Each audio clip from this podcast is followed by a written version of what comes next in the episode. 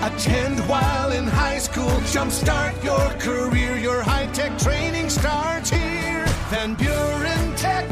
Your career, your future, your life. Major League Baseball was back on the diamond with 4 games as the second round began the divisional series. In the opener, former Detroit Tiger Nick Castellanos drove in 3 runs for Philadelphia as they beat Atlanta 7-6 to take Game 1 of that best-of-5 game series. Houston also takes a 1-0 series lead with an 8-7 win over Seattle. Yordan Alvarez hit a game-winning walk-off 3-run home run in the 9th inning to give the Astros the win. Harrison Bader and former Chicago Cub Anthony Rizzo had home runs as the Yankees beat Cleveland 4-1 in Game 1 of that series. And Trey Turner hit a double and a home run in the Dodgers' 5-3 win over San Diego in Game 1.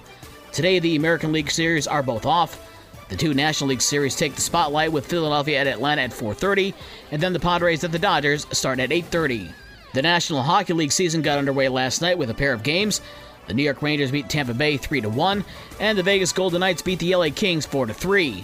The Blackhawks open up their season tonight at the defending Stanley Cup champion Colorado Avalanche at 9:30. The Red Wings will open up on Friday at home against Montreal.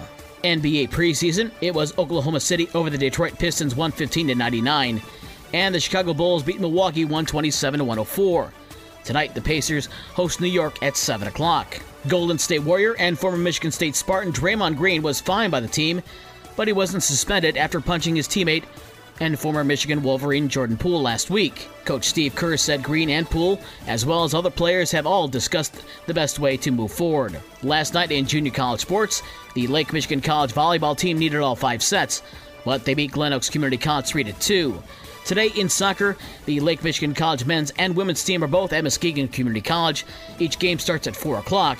The men's game is at Muskegon Catholic Central High School, while the women's game is at Orchard View High School. High school sports from Tuesday.